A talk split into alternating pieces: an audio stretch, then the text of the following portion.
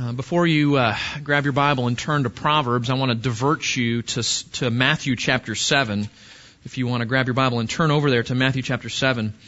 Um, as I was mentioning as we introduced uh, the psalm today, there are themes of Scripture that you will see over and over and over again. You see these themes starting in the book of Genesis. They conclude in the book of Revelation and, and, literally the 64 books in between those two books continue to present this same theme. And it's a theme that we'll see in Proverbs today, but before we get to Proverbs, I want you to see it uh, really from the lips of Jesus himself.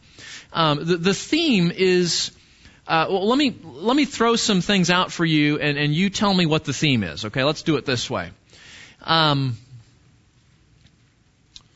2 Corinthians chapter 5 verse 15 says that Jesus died so that we who live would no longer live for ourselves, but for Him. Okay? No longer live for yourselves, but for Him.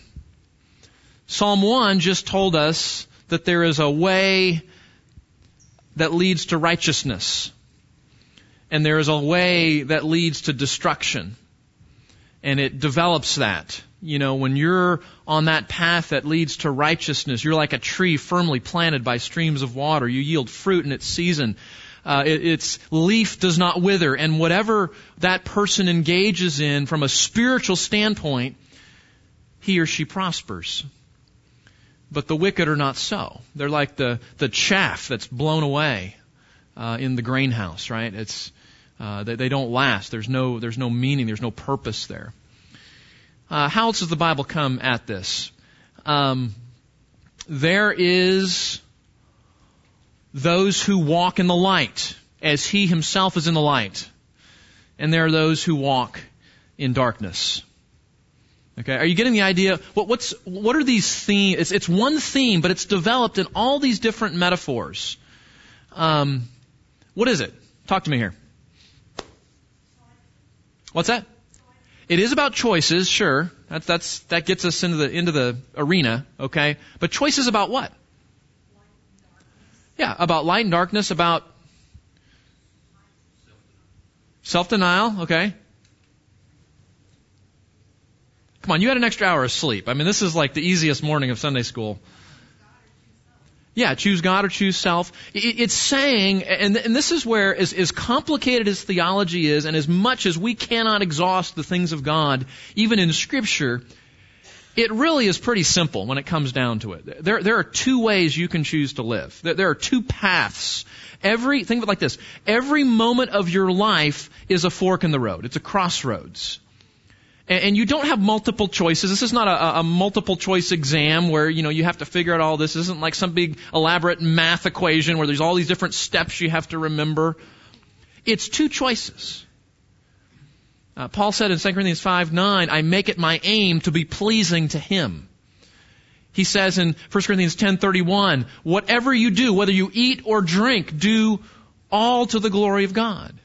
And so we, we see these same themes that you can choose the path that God calls us to as, as His creation. Or you can choose another path that leads to your judgment and condemnation. And, and the, the, the one caveat, the one footnote we have to make in saying that is that we don't come into this life neutral. We don't come to this life at the crossroads saying, okay, which way am I going to do? And I stand in this position of neutrality where I haven't, I haven't chosen yet. The Bible says we come into this world on the path that leads to destruction. And what are we going to do about that? Well, listen to Jesus in Matthew chapter 7 as he wraps up his Sermon on the Mount. And, and, and I, these are verses, again, that you're likely aware of, but, but just, just from our Savior himself, I want you to hear this theme one more time. Matthew chapter 7, verse 13. Now, he has just expounded the things of God. This is the most lengthy sermon that we have recorded from the lips of Jesus himself in Scripture. Uh, he has talked about the relationship of the law. He has talked about characteristics of the righteous, of those that belong to the kingdom of God. Uh, he has talked about understanding that it's not just outward actions that God cares about, it's your heart, right? It's not just that you don't murder, it's that you aren't angry with your brother in your heart. Uh, he's unfolded what it means to trust in God and worry. He's talked about sinful judging. And, and all that, all this, all this preaching, all of this information, all of this theology about the ways of God and the ways of sin come down now, that they filter down to this one moment where Jesus is now going to call his readers to make a decision in light of what they've heard. Okay, so here it is, Matthew chapter 7 verse 13. Enter through the narrow gate. For the gate is wide and the way is broad that leads to destruction and there are many who enter through it. For the gate is small, and the way is narrow that leads to life, and there are few who find it. Do you see that? Do you see the same themes of scripture? Different metaphor now. Now we're talking about two paths, two gates. Right? Light and darkness, righteous, foolish, glorifying God, glorifying yourself, pleasing God, pleasing yourself. What we see, all these different things are saying the same thing. And here it is, two gates, two paths, two roads, and Jesus calls people to enter through the narrow gate. To, to take the path that leads to life that very few find and to avoid the path, the, the broad gate, the wide gate that leads to destruction that many are on, many find. And in fact, we, we come into the world as, as broken, fallen sinners. We come into the world already on that broad path that leads to destruction. And Jesus says, I, I, I bring you words of life. Turn from that path and take the narrow gate. Uh, he will say later on, as the metaphor is developed in other places of Scripture, he's actually going to say this. I am the door. I am the gate, if you will. Enter life as it is through me. He says in John 14, 6, no one comes to the Father except by me. I am the way, the truth, and the life. So we enter on the, into that narrow gate that leads to life through the person and work of Jesus. But I, but I say that because th- this is one of the broad themes of Scripture.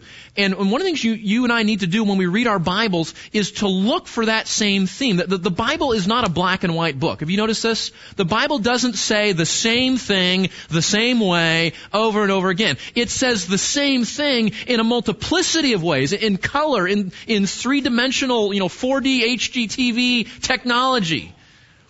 It says the same truths that we need to hear, those, those anchor truths that we're meant to build our life upon. But the Bible is, is gloriously diverse in how it brings us those things. It uses different metaphors. It uses different genres of literature, from poetry to story to didactic literature that just says, this is just the way it is, and, you know, take it or leave it. And what we're going to see, guys, is in the book of Proverbs this morning, these exact same themes. There is a way that leads to life. There is a way that leads to destruction. But we're going to see it not as Jesus presents it, as this metaphor of a gate, or as light and darkness, or as pleasing God or pleasing self. We're going to see it as an invitation. An invitation. In fact, as you turn back to Proverbs 9 now with me, the title of the message today is this two invitations to dinner. We have two invitations to dinner. And that is the metaphor that God has inspired to use in the book of Proverbs to present us with this same theme. Two invitations to dinner. Now, now do you know that? Just as you have two paths set before you, just as you have light or darkness, just as you have uh, an opportunity to please Christ or please self, you have two invitations. They're, they're stuck to your refrigerator at home. You're looking at me like I'm crazy. No, you do. You really do. You have two invitations to dinner. You have received in the mail two invitations to dine with two very different hosts. On the one hand, the first invitation is written by a host called Lady Wisdom. And she invites you to dine with her. Lady Wisdom is your first host, the first invitation. And we see, let's just read these verses here as we introduce these two hosts.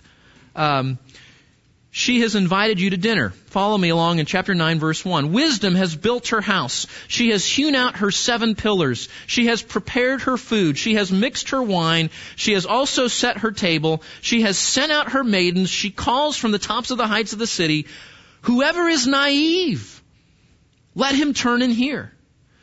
And to him who lacks understanding, she says, Come, eat of my food, drink of the wine that I have mixed, forsake your folly, and live. That sounds familiar, doesn't it?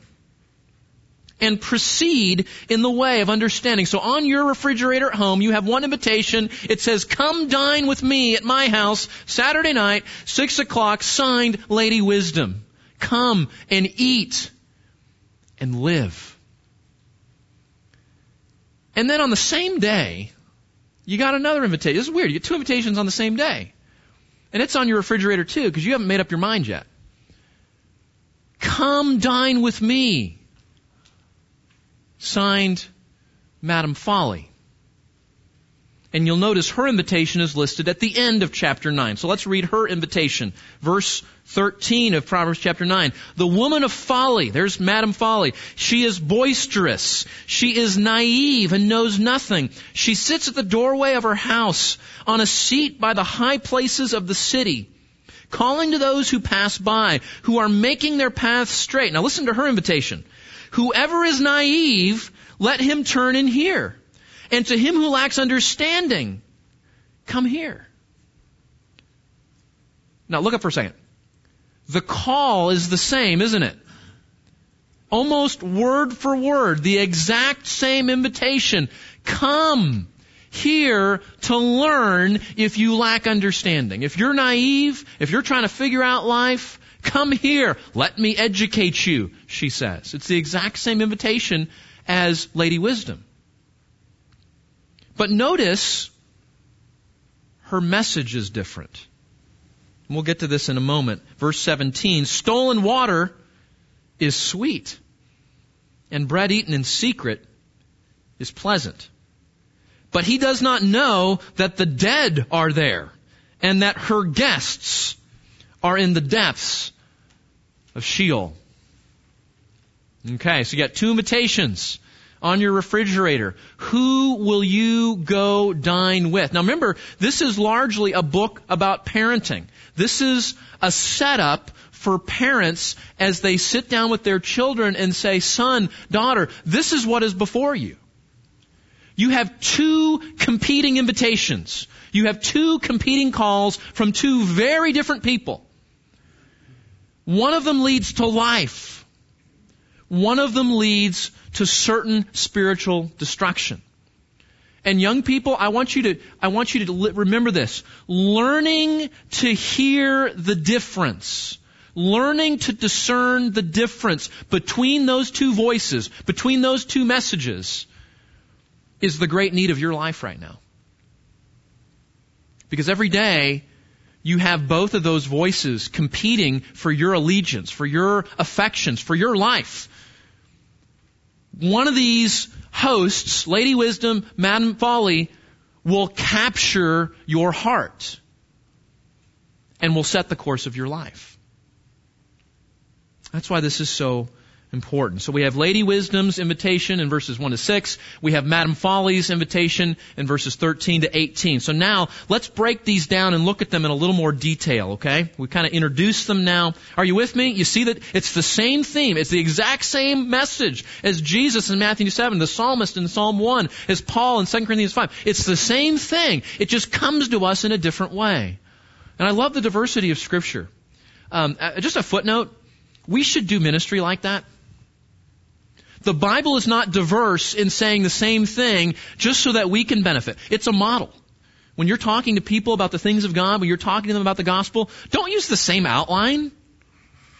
I mean, there's nothing wrong with that. But, but if you, if you want to really do it the way the Bible tells us, learn to be diverse. Learn to interact. Learn, learn to adapt to whatever the occasion calls for. I think, I think that's a, that's a step of maturity that we should all be making in our ability to evangelize. Let's work, look first of all at Lady Wisdom. notice what it says in chapter 9 verse 1. Wisdom has built her house. She has hewn out her seven pillars. What does that mean? It's established. Wisdom is established. It's not in process. It's not a building under construction. It's done.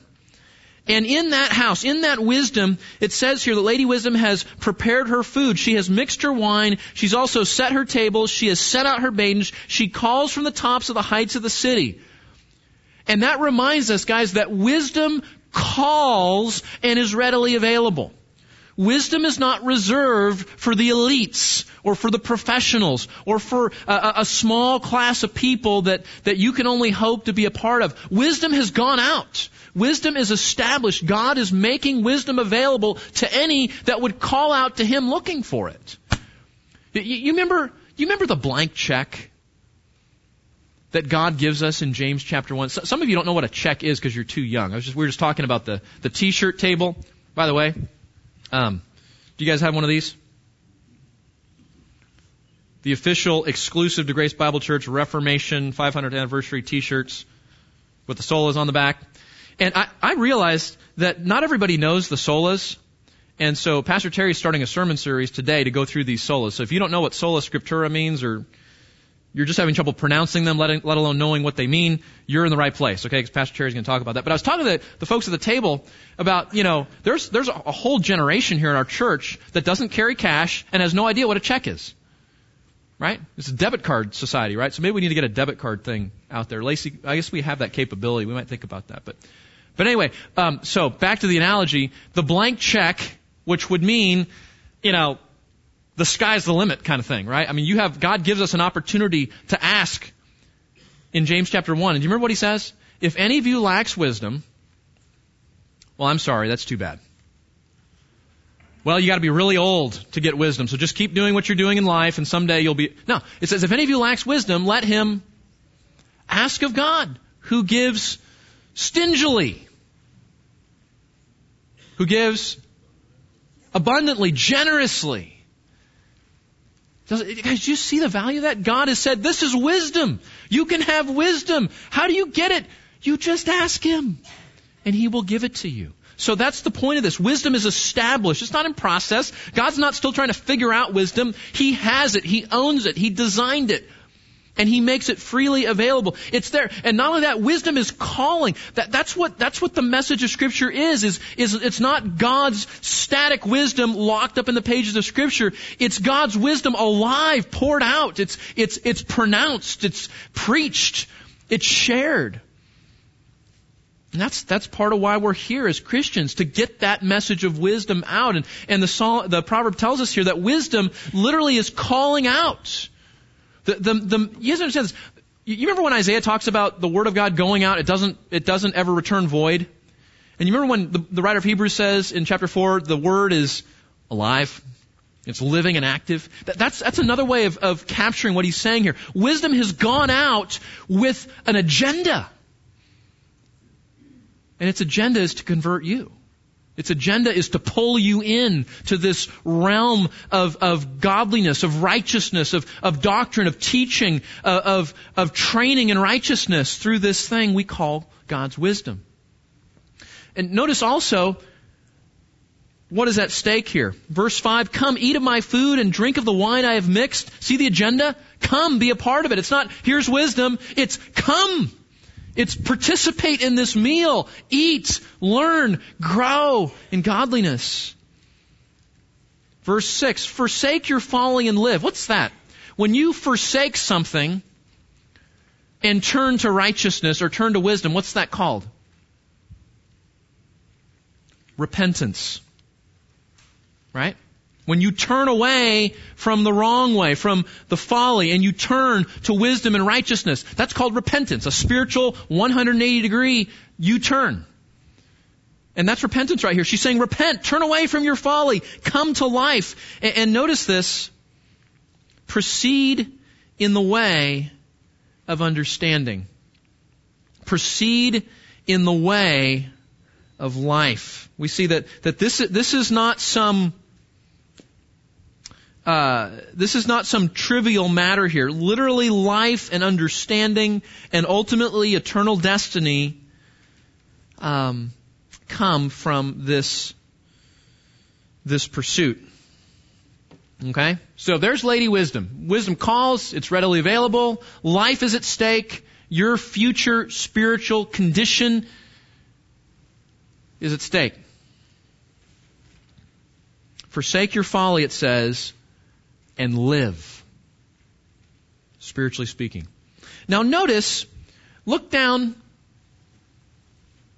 secondly at Madam Folly. I'm going out of order here in the Proverbs uh, in, in the, the flow of the text here on purpose. Notice, first of all, Madam Folly. Notice her nature. Look at this, verse 13. In contrast to Lady Wisdom, Madam Folly is boisterous. What's that mean? What's that? She's loud. Now, now, teenagers, you need to get this. I, I, and, and tell me if I'm totally mishandling the text here. You understand, these are metaphors, right? These are not two actual ladies they are hypothetical ladies that, that represent both wisdom and foolishness, okay? But by personifying it, that's a good English word, right? Per- personifying it, we get to learn a little bit about it easier, right?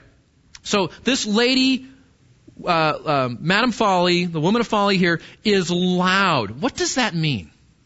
I think what that means is when you go out into the world, let's say you go to school Monday, or you go to soccer practice, or you flip on your phone and you look at social media, or you flip on the TV this afternoon, watch a little football, or whatever you do in the world. This is very important you see this.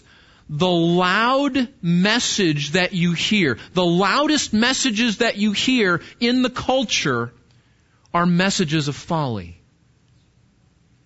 You see that?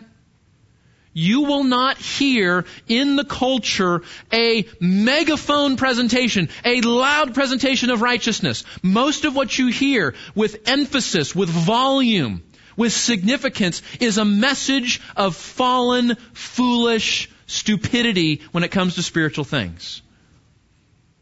What does that mean? You cannot follow the loud message. You can't follow the majority opinion. The way of wisdom is not loud in the sense that it is most represented in the world. In fact, we, we know that because Satan is called what? The God of this world. He owns the thing. And so his, his megaphone, the megaphone of Satan is the message in the world.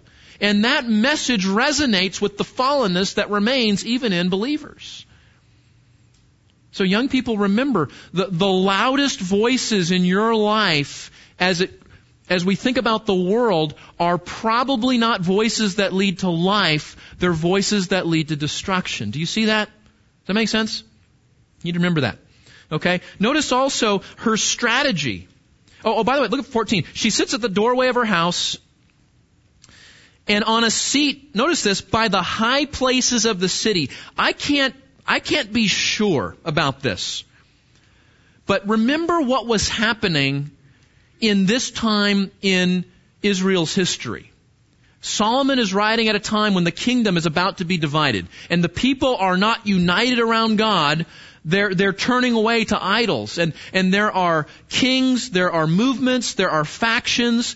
And one of the things that happens at this time in history is the people of God begin to set up altars to the false gods and begin to worship them. And those altars, if you read the prophets and if you read some of the historical books, are called the high places. Now, I couldn't find commentators that just nailed this down, okay? So th- th- I, I think this is what this means, but I'm not going to beat the pulpit too much. I think what, what this text is saying, Solomon his wisdom is saying that Madam Folly resides in the high places, meaning she is representing a false religion. She's and, and don't think don't think like Buddhism or Hinduism. not that. She is representing things that are against the truth of God. Maybe say it like that. So if that's what means by she resides in the high places, she's representing uh, uh, truths, not truths. She's representing values. She's representing perspectives. She's representing practices that go against the things of God, do not support the things of God. And maybe maybe that's what's Again, I'm not beating, I, well, I can't beat the pulpit because if I beat the music stand, it will fall over. So that's probably a good thing. Okay? So that's her nature. Notice secondly, her strategy. She calls to those who pass by, now watch this, who are making their paths what? Do you get that? The easiest people in the world to deceive are those who do not know the path of life. They don't care about the path of life. They're just living life. They're just doing what everybody else does, trying to make sense of it. That's not who Madame Folly goes after. Now, young people, I want you to see this. Madame Folly does not go after the people that are already on the path that leads, leads to destruction. Why? Because they don't need any help. They're already on the path that leads to judgment. The people that she's interested in persuading are those who what? Who are making their paths straight. If you, uh, let me say it like this. If you are trying to walk with God, and you are trying to walk on this path that leads to life, and you are trying to grow in sanctification, guess who has the crosshairs of their spiritual sniper rifle on you.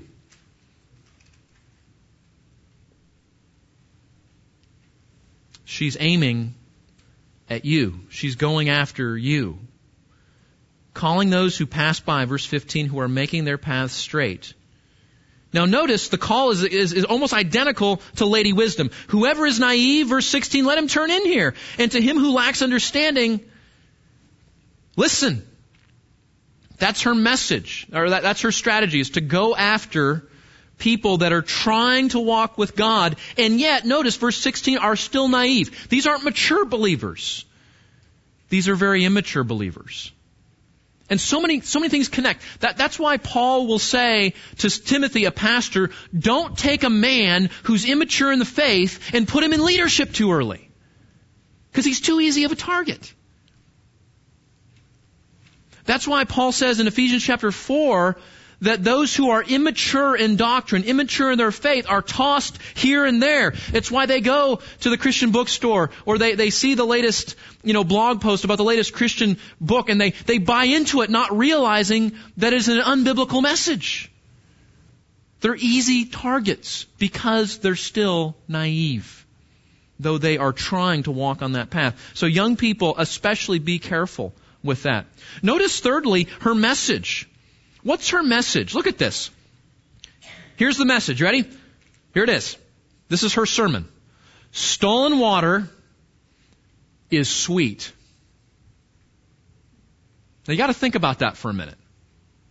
What, what is she saying? And when you see when I saw this in the study, it was like, I can't believe that. I don't think I've ever understood that before.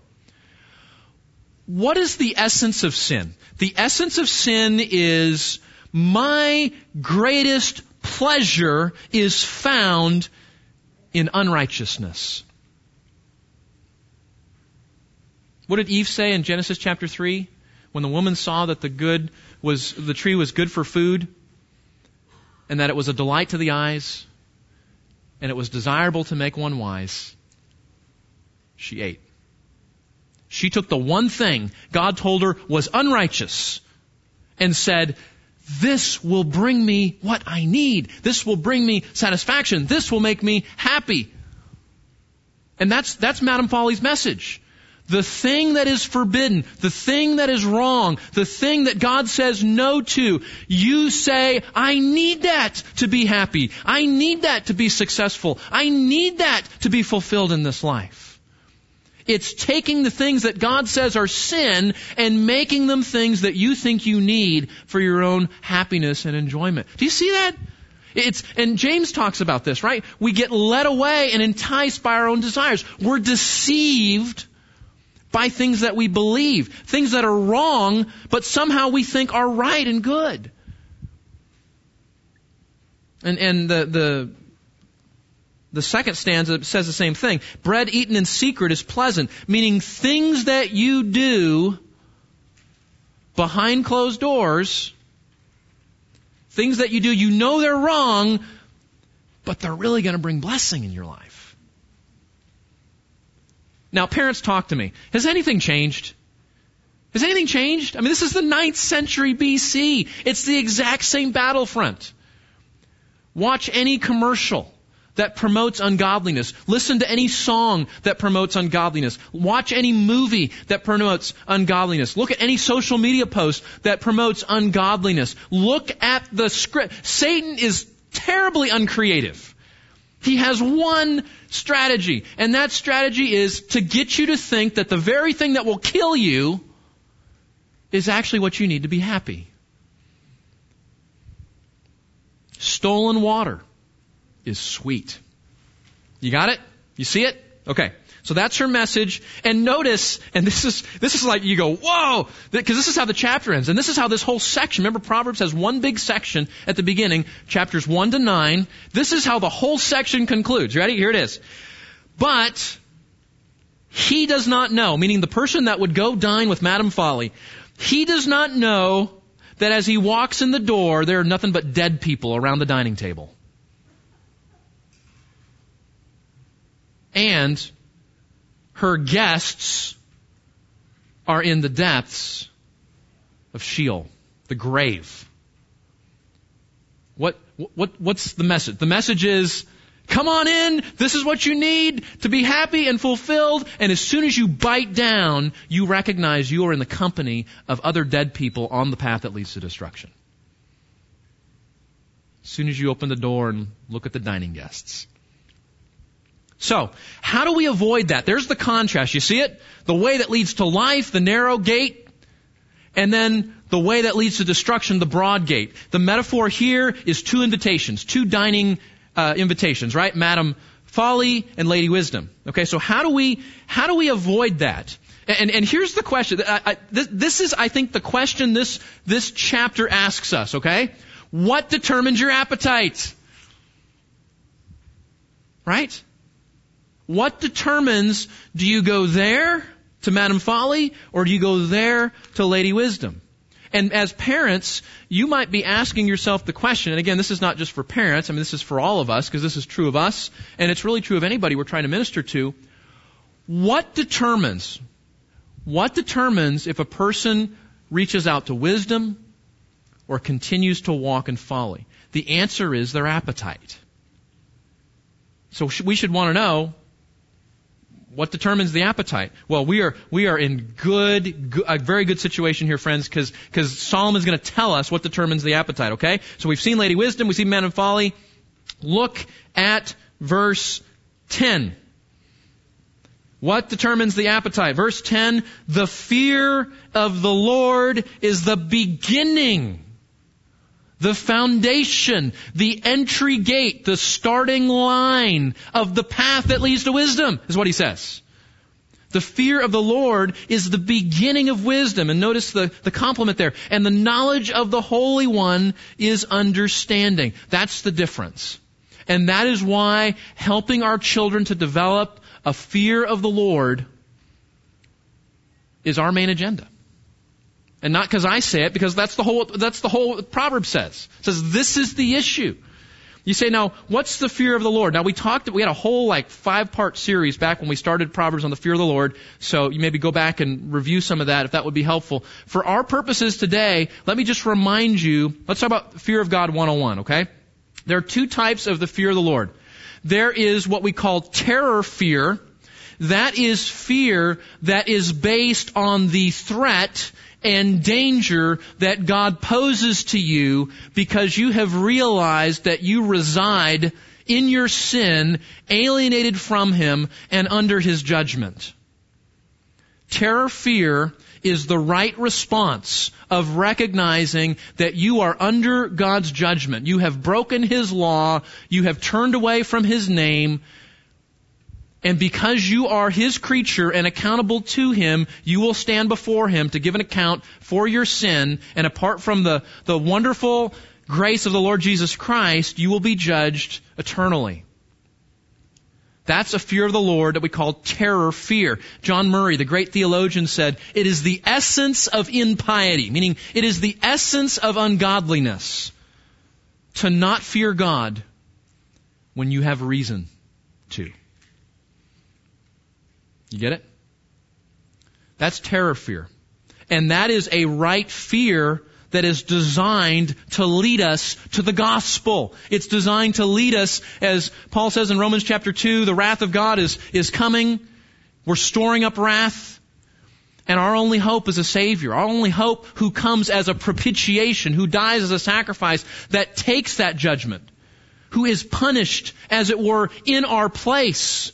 And then Christ robes us in His own very righteousness so that we can stand before God in the judgment, clothed in His very righteousness. And on, on that basis, and on that basis alone, He can pronounce us justified and not guilty, allowing us to come into His family.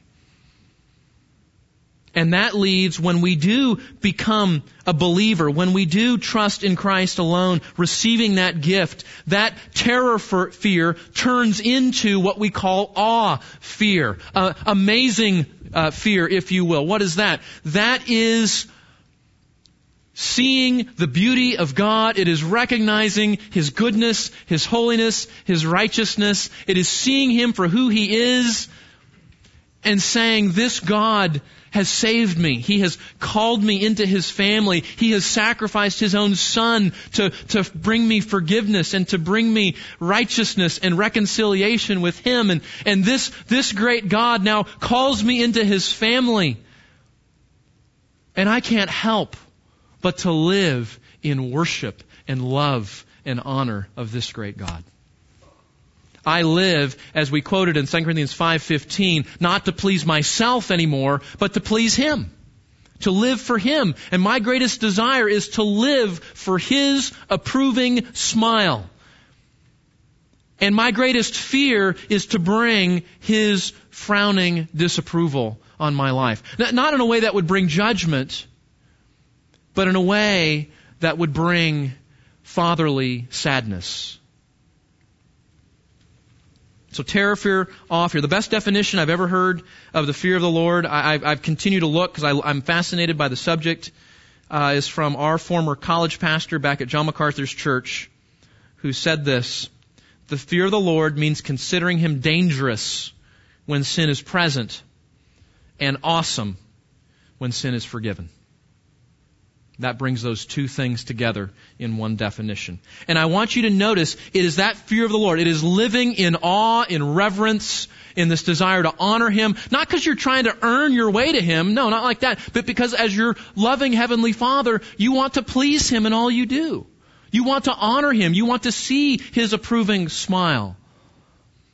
Again, not, not to try to earn favor, not to try to earn salvation, but because you love your Father. And I want you to notice how this theme constitute what I would call the bookends of this section. The bookends of the section. You say, what do you mean? Well, remember chapter 1 and chapter 9 are the first section of Proverbs. Proverbs chapter 9 is concluding with what? The fear of the Lord. Well, back up to chapter 1 and let's remember what we talked about several months ago. Chapter 1, as Solomon introduces us to his book, the book of Proverbs he sets up a bookend. He says, okay, this is going on one side of the shelf, and then we're going to fill it in with information about wisdom. What's that bookend in chapter 1, verse 7? The fear of the Lord is the beginning of knowledge. So guys, you see, the fear of the Lord is the bookends of the section. It starts the section, it concludes the section, and if you were paying attention, it fills the middle. Because it's the theme to live in this fear of the Lord, to consider God dangerous when sin is present, awesome when sin is forgiven, to walk in reverential love and trust and obedience, walking with Him and living for His approving smile. That is the foundation of wisdom. Now, right in the middle, this is, this is almost out of place.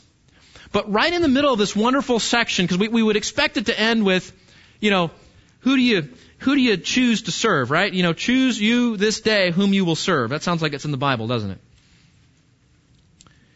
Look at verses 7 to 9.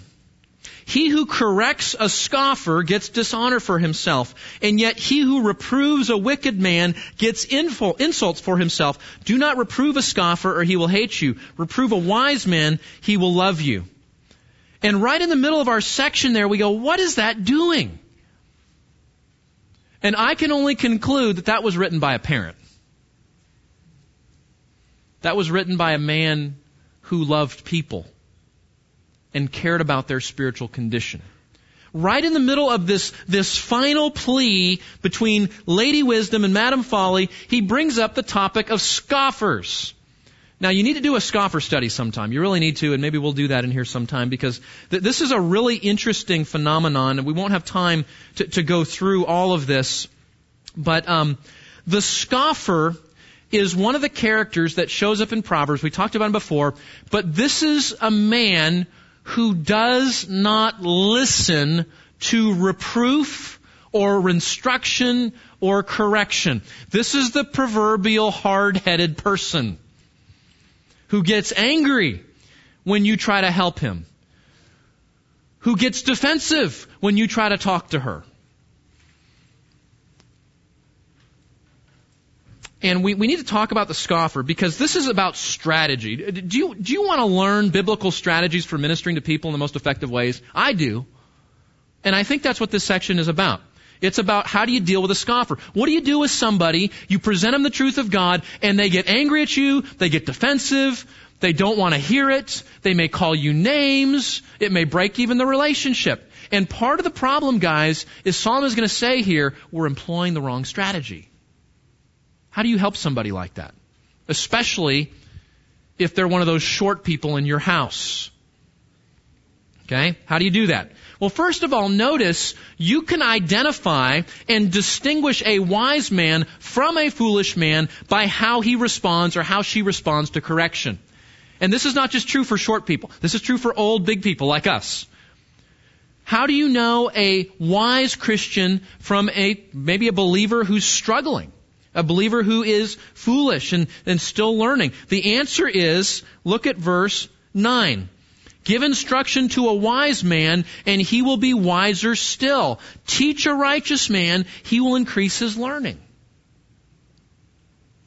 What is he saying? Look, at, look back at verse 8. Reprove a scoffer, he will hate you. Reprove a wise man, he'll love you. What a difference! And, and in fact, one of the questions we need to ask ourselves today is this. How do you respond when a Christian who loves you comes to offer correction and instruction because of something in your life that isn't right? How do you respond? Solomon is saying, you know what? You can tell a lot about a person. Do they lean more toward wisdom? Do they lean more toward folly? By how they respond to that. And notice the strategy. If you continue to try to rebuke and correct and instruct a scoffer, it's not going to go well. It's not going to go well. So, what do you do? Verse 8 says, don't rebuke him. Well, and, and the idea would be not, don't keep trying to, trying to rebuke him. In verse, chapter 19, verse 25, we'll get to this in a little bit. 1925 says, well, what do you do instead? You punish him. It's actually one of those verses that involves corporal punishment or some time of punishment in the home. 2210 says, in the company of other people, you may need to remove him because of his or her ungodly influence. You say, so I'm going to punish him and I'm going to remove him or her if necessary and I'm not going to instruct or correct. What do I do? Am I giving up as a parent? Am I giving up as a friend? No, no, no, no. No, no. Listen and, actually turn there because I want you to see this. Turn over, just hold your place there. Turn over to chapter 21 verse 24. You need to see this verse. 21, 24. Okay? We don't continue to rebuke or correct or instruct because, because, why? Because their heart's not right yet. Their heart is not right yet. And chapter 21 verse 24 tells us exactly where you need to focus your, your parenting or ministerial focus.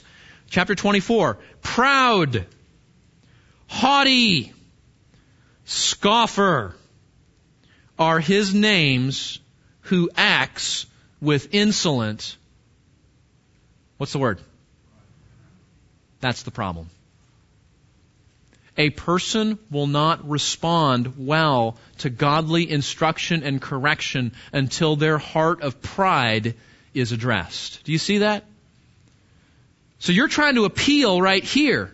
And Solomon is saying their heart's not ready for that. Their heart is not going to receive that. You need to put your ministerial and parenting focus on dealing with a heart of pride.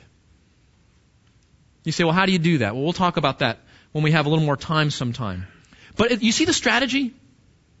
If you just try, you keep correcting, and, and before you know it, the relationship is broken. They don't want to talk to you, and they've got hatred and anger in their heart towards you, and you're going, what happened? The, the, the problem, it wasn't that you were doing something wrong, it was that you were employing the wrong strategy.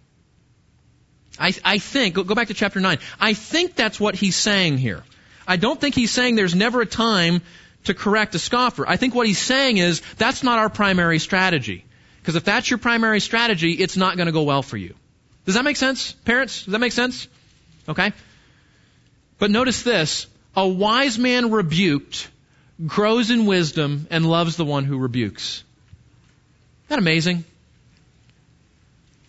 Do you want to be like that? Do you want to be the type of Christian that says, when somebody loves me enough to correct me, or to instruct me because they observe something in my life that isn't right. How do I respond? Do, do, I, do I grow in wisdom, meaning I heed the counsel, I examine myself, and insofar as it's accurate, with God's grace and help, I seek to change? And then I realize what, the, what, what, what Solomon says later on, that a friend loves at all times, right? That faithful are the wounds of a friend because that is valuable. That correction is part of God's sanctification plan for us. Meaning we don't grow into the image of Christ the way He wants to without that sort of correcting feedback from loving friends.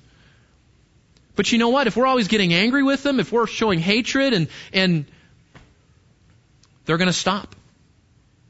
And the end result is we're not going to grow. Okay?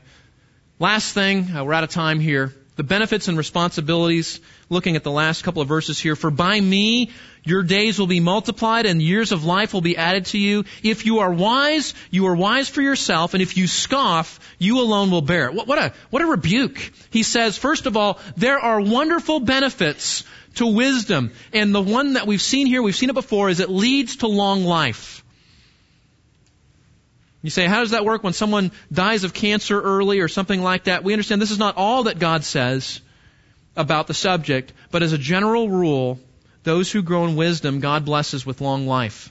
But notice this sobering conclusion. The benefits and burdens of your decision. Who do you dine with? Which invitation do you RSVP for? Where do you go? The benefits and burdens of your decision are yours alone to bear. And young people, I just want you to hear that. At the end of the day, you don't stand before God with your parents. You don't stand before God with Pastor Terry, even though he loves you dearly. You stand before God alone.